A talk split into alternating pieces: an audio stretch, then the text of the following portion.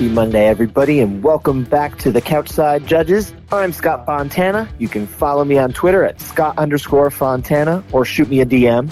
And I'm Dan Urban. You can find me at Dan Urban MMA. You can also follow the podcast on Twitter at Couchside Judges. You can also subscribe on Apple, Spotify, or wherever you're listening. And if you're listening on Apple or anywhere you can rate our podcast, please give it a 5-star rating if you enjoy what you hear. And we talk about judging on this podcast, so you can find the MMA criteria at abcboxing.com. Now, Dan, obviously we had a big decision happen over the weekend, but we're going to talk about some smaller ones that had more to do with fighting than America. I'm more interested in the fighting. Yeah, well, yeah. We'll save that for another day.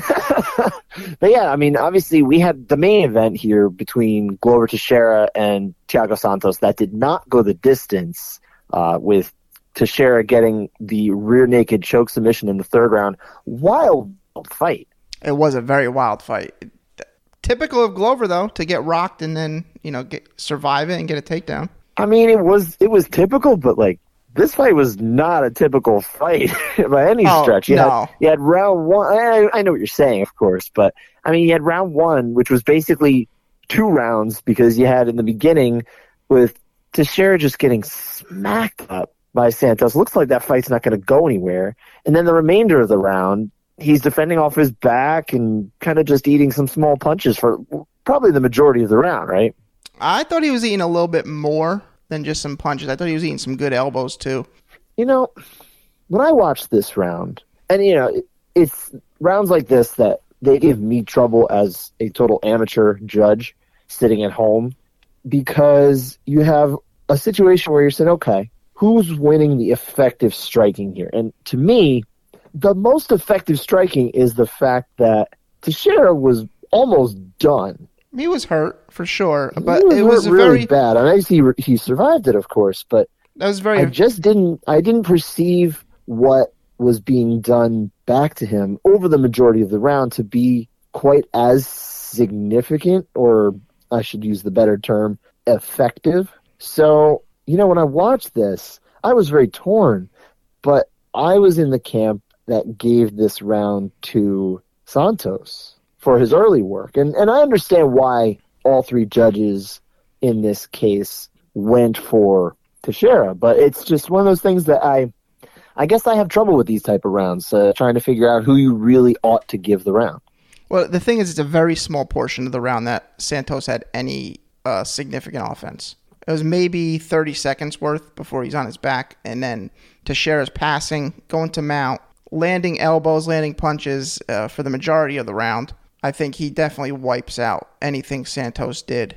See, this round in particular kind of reminded me of something that happened a few weeks ago on Fight Island. It was a prelim fight, and we talked about this on the show, between Firas Ziam and Jamie Malarkey. And in this round, for those who don't remember, and I don't know if you remember, Dan, but in this round, Malarkey did a lot of grappling without landing any strikes. We're not talking about the same type of round as the Teixeira round here, but it was a round where Malarkey didn't really do a whole lot of striking at all until the final minute. And it was really only 30 seconds that Ziam was able to get any offense in. And that was almost the entire round of offense. It all came from him, but it was only in that 30-second window, other than grappling, which was not very effective grappling from Malarkey. So when I look at something like that, and Ziam got that round, because his striking, even in that small window, was more effective than anything that Malarkey did. When I think of a round like that, it kind of makes me think, well, okay, it's okay if not the majority of the round, the damage is coming from one guy, because it was more effective coming from him. But I understand why all three judges would go that way too. It's kind of one of those things that I feel like there's a certain amount of debate that you can have, you know? Well, the thing here with Malarkey is, now you did jar my memory, he did nothing. He held position. Glover wasn't just holding position. Of course. I agree. They're different, but similar, and at least in terms of what they jog my memory. But keep going. It's Glover's passing to mount. He's landing elbows. He's continuously putting together effective striking on the top. Just because his short bursts aren't as effective as Thiago's initial or only offense of the round, over time, it's going to add up and it's going to surpass it. Yeah, no, I understand. It's certainly nothing I don't understand, and hopefully people understand at home. But I do feel like that there's something to be said for how do you decide where the point comes between, man, Santos had him really hurt. Teixeira never had him really hurt, but he did spend most of the round landing decently, from top and being in good positions to do so. So I feel like there's just a case where you can make an argument for both guys. Although, again, the majority, all three judges saw it one way. So they clearly have an idea of how things like this should be done, Yeah, I understand what the argument you're making, but I don't want it to dive into now, okay, what was the one most effective technique for the round, and we're going to decide the winner on that. Yeah, I don't think that's necessarily the case either. But I do think, again, you're talking about effective striking. What was most effective? And to me, that's where that comes in. But, yeah, again, I'm not really fighting very hard on this. I do see why it would go that way. But I think it's an interesting thought to discuss, you know what I mean? Yeah, I'm with you. Yeah. But, again, Mike Bell, Derek Cleary, Sal D'Amato, they all saw it the same way. That's how judges see it. That informs me for the future when I see a round like this. Yeah, for sure. And, of course, everyone agreed the next round was a 10-8. That was pretty good. Yeah, you don't have a case for that one. And, of course, the third round ended up looking a lot like the first round, except Teixeira was finally able to get that finish. Except jiu-jitsu prevails. Yes, it did. Yes, it did. I love Glover. He's just so likable. Everyone basically fawned over him after this, including myself, after his victory here. Me, I believe, and I said this already on social media, that if I was to invite one fighter to come to a barbecue just to have a good time, it'd be Glover. He feels like someone who'd be like, he would just hang out really well at a barbecue, just be chill, a nice presence. You know what I mean? Yeah, you don't want a Diaz brother there? I don't know how chill it would be. They're going to be high. The tension would just be a little too high, I think. But anyway, the big debate now is, did they jump the gun giving Adesanya the title shot? Of course they did. They did it last time. I felt that same way before. Now I feel it even more. You think there's any chance they rethink it? No. They should. They should, but they won't. No, not a chance. There's zero chance. The only reason you'll get rethought is if someone gets hurt. That's it. Glover versus Blachowicz is much more interesting to me than Adesanya. I think Glover has a really great shot at winning the belt this way. I don't think he would have that as good a shot against Adesanya. I mean, I do too. I don't necessarily want to match make based on who Glover has the better chance to beat. It makes it more interesting for me. Yeah, for sure. I want to see the belt. I just think it's not time yet to put Adesanya into this fight. I think there's more work to be done at middleweight. I think they're just the only compelling thing about this fight is the fact that Adesanya is going for a second belt. How is this compelling from the other side, from the champion's side? Is it all that interesting to see new champ Jan Blachowicz, who's finally taking over in the post-John Jones light heavyweight era? And I don't know what he is as a champ or not, but, what does this do for him if he wins? It doesn't do anything for his legacy. No, it's just another – if he wins, he's just moves on. Now he's won that championship fight, and, they say, you're not really the champ until you've defended it, right? Right. I just hope, say Jan wins, and now he's like, oh, only super fights. That's all I want. Well, I don't know that would happen. I don't know. Sometimes you get a big win like that under your belt, and then, things change. Yeah, but I think Dana can compel him to take a fight against Glover Teixeira next if needed. I think he'd rather fight Glover. I think he thinks it's more of a challenge. He probably would. Well, I'm with them. I hope that fight happens. I just, I don't see them straying from the course. They clearly thought this through, Dana and Israel Adesanya. They sat in a room. They said, this is what I want. And Dana's like, yeah, I can make money off of that. And that's what they're doing. Because, it is, it's a business enterprise for them. And that's how they're going to book it. It's not about putting on the best fights. There are times where that's what it's about. And there are times where it's not what it's about, And right now, that's not what it's about. It bothers me, but it is what it is. Listen to this. This just came to me. Go on. Clearly, Dana sees something major with Chimaev. Sure. He's getting Izzy at 85. getting him to 205 because he wants to push Chimaev towards the 85 title. I mean, that's entirely possible too. Who knows?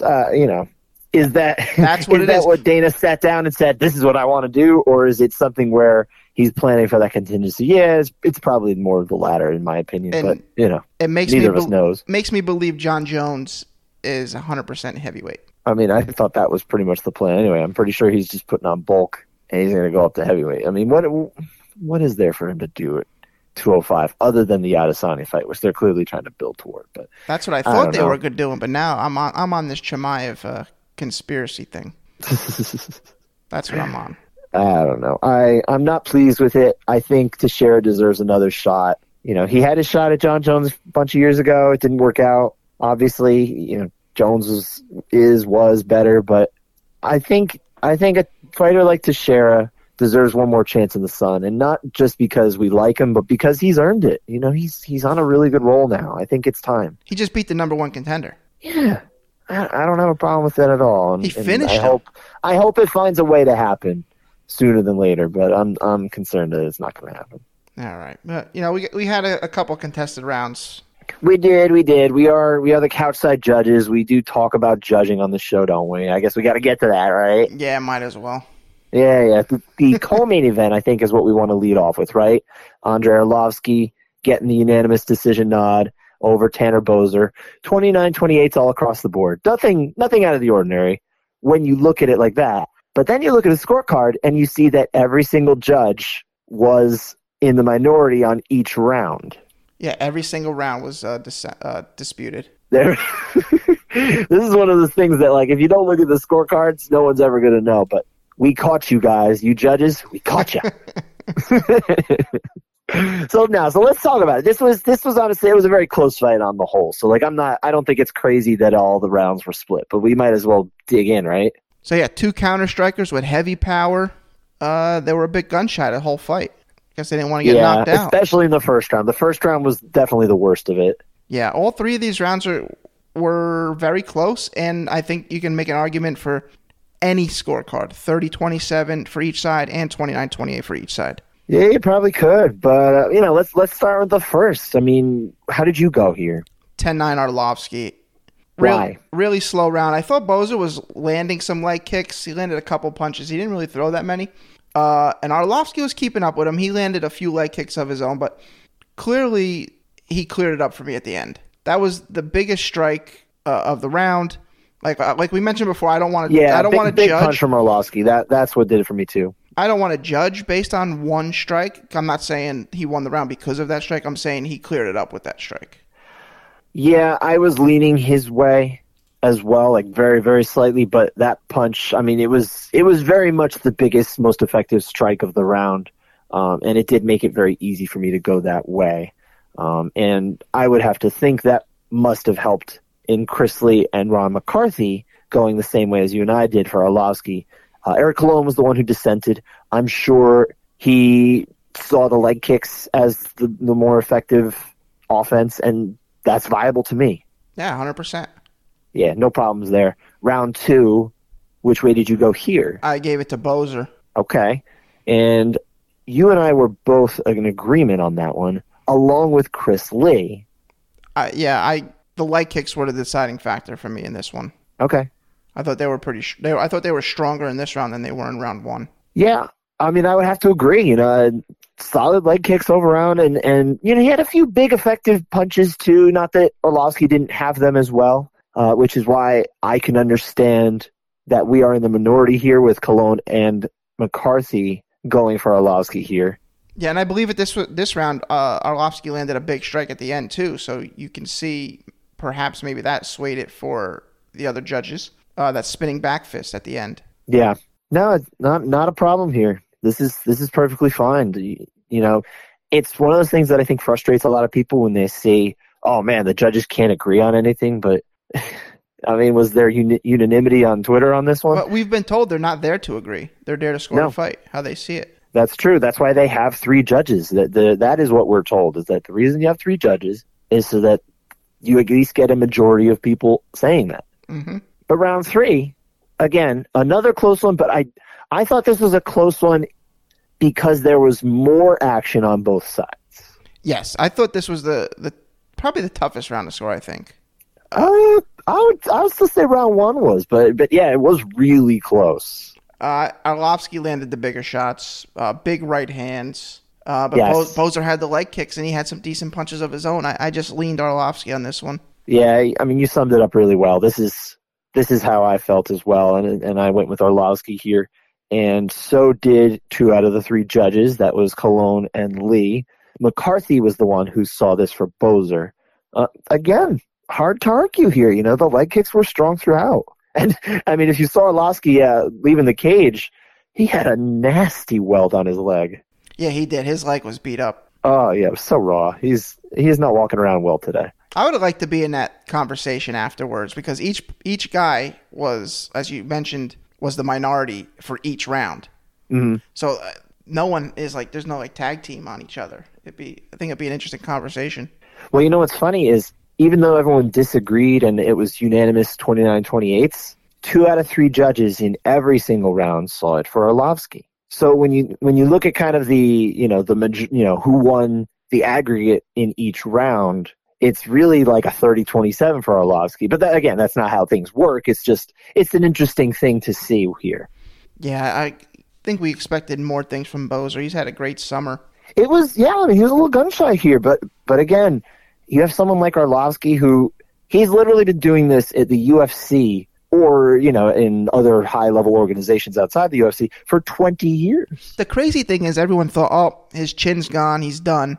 And now all of a sudden he's able to take these shots. Like, I don't know how you rejuvenate your chin. I don't know, man. I mean, maybe it's just one of those things we don't really understand how it works when your chin is supposedly fading or going, you know. Is there a whole lot of science being done on this, or is this just anecdotal? It seems like one of those things that maybe we just don't know enough. Yeah, I was in the lab with it. I was really researching it. Yeah, okay. Yeah. Well, that's good. Get your science on board. There's some other sciencey things you could do with that research these days. Yeah. I got time for that. I'm stuck on fights. That's true. And on to the next one, I think, right? We've covered this one pretty well. We only had a couple other rounds to talk about in 2 different fights, right? Darren Elkins... and he gets the rear naked choke against Eduardo Garagorri in the 3rd round. But we did have 2 rounds scored. And in round 2, there was some dissent here. I saw it for Garagorri 10-9. So did Sal D'Amato and Dave Hagan. You did too? Yeah, I saw this one for Garagorri. Okay. Eric Colon was in the minority here for Elkins. Yeah, this one, I have a tougher time seeing this one for Elkins. I thought the damaging strikes came from Garagorri. I don't think Elkins did much in that department.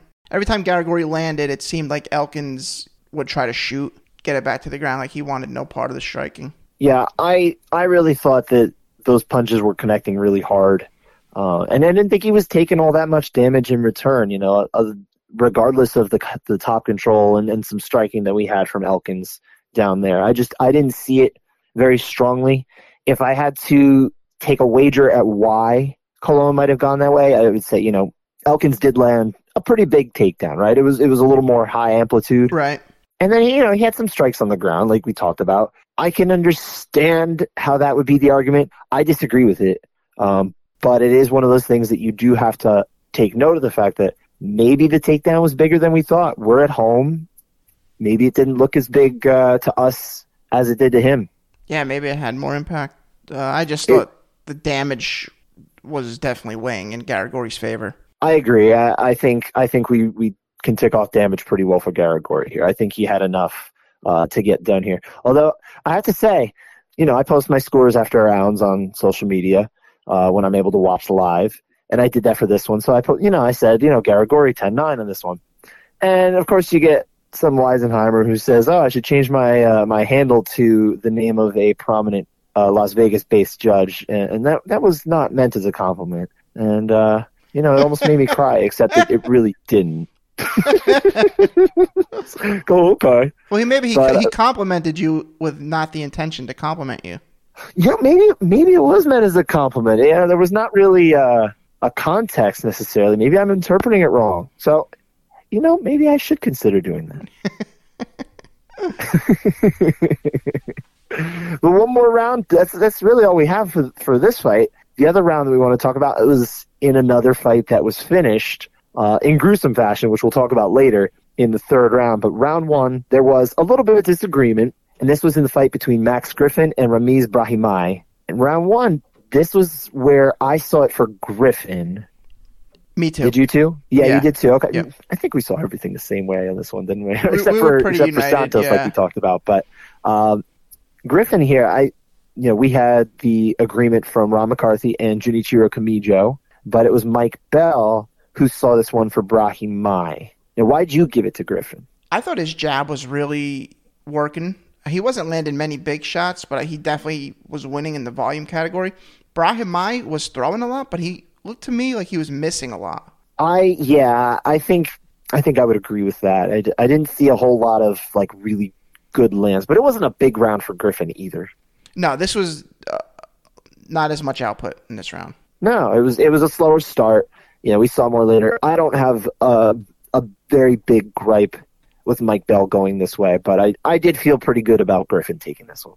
Yeah, I'm good with Griffin. Yeah, I mean, you want to see more successful lands, I think, to be able to put a stamp on it so that you would really make if a judge was to go opposite of you and you'd really put a stamp on that, yeah, I think it'd be a reason to be mad. Ultimately, it didn't matter, of course, because Griffin just destroyed Brahimaj's ear in the third round. That was disgusting. That was beautiful. Like I said, we'll get to that one in just a moment because we do want to highlight, of course, the fact that not a whole lot of fights gone the distance on this one, but we did have some unanimous rounds. Of course, the judges agreed in Teixeira Santos, like we talked about. Trevin Giles, he got the third round TKO, but the first two rounds, all three judges thought went his way, 10-9 over Bavon Lewis. Jan Zhaonan got the 29-28s all the way through against Claudio Gedelia. Gedelia won the first round with Jan winning the next two. And Raoni Barcelos getting a 30-27 over Khalid Taha. Obviously, there's agreement there. Oh, yeah. But now we got to get to these finishes. And I believe your favorite was, in fact, that disgusting ear basically falling off of Brahimaj, right? Yep, and I'm proving everyone wrong because we had 4 submissions on this one. I don't always pick a sub. That's right. You just need someone's body part to sever from their head. It was awesome, but I also picked this because it's not a typical way a fight ends. When someone's ears hurt, I mean, is it really affecting their ability to fight? I don't think so. But no. They're in very severe danger of losing a body part, so the fight has to end. Yeah. This one, no question, even though it didn't affect their ability to defend themselves. I mean, I guess you could kind of make the argument because if they're trying to worry about their ear not falling off. He did touch it. But their job is to protect the fighter, ultimately. Yeah. And protecting Brahimaj in this situation is to make sure that his ear can be salvaged. And that was unfortunate that it had to happen to him. Of the 3 ear TKOs I can think of, he's the only fighter that is like, you know what, I'm happy you stopped it because I like keeping my ear. Which of the other two were you thinking of? The other two was, I forget who was, the female fighter. Her ear popped. I think you're talking about Leslie Smith. Correct. And Kimbo Slice smashed James Thompson's ear, popped it open. Yep. And these are the only two I was thinking of as well. And he looked like he was going to kill the referee after that. Well, I mean, that's Kimbo Slice is what he was going to do. He was paid a lot of money not to lose, so. Well, no, Kimbo won. Oh, that's right. Yeah. Yeah, James Thompson looked like James Thompson was the one who's mad. You're right. Scary. Like you. Well, I'd be mad too. I mean, these guys come from kind of a different era. I know, but I'm saying Brahimaj didn't seem upset. He's like, yeah, my ear's gonna fall off. I'm happy you stopped it. Yeah, no, I mean, it's nice when you have a fighter understand their physical limits and know that there's another day to be had here. Especially, he wasn't gonna win the fight. He was starting to get really beat up pretty bad. His eye was all bruised up. You know, it was not looking great for him at that point. So I think it's a really great case of serendipity where everybody agreed that this was the right course of action. Yeah, but what was your favorite fight? I'm sorry, what was your favorite finish? My favorite finish was the hackiest of subs, Alexander Romanov getting the forearm choke that puts Marcos Rogerio de Lima out cold. You know what? That's such a technique where you're like, okay, I'm never going to tap to this baloney, whatever this is, and you just end up going to sleep because you just don't respect something with such little technique behind it. I mean, maybe there is a technique there. I mean, the guy, I mean, my understanding is that this isn't the first time he's gone for or succeeded in getting this choke. I guess there's something there. You know what it is? It's probably the guy on the bottom just doesn't respect it. I think that's probably a lot of it. But yeah, it worked. Put the guy out. Whatever works. And yeah, I want to say that an honorable mention too to a fighter we've highlighted on this show many times because he's had a bunch of decisions this year.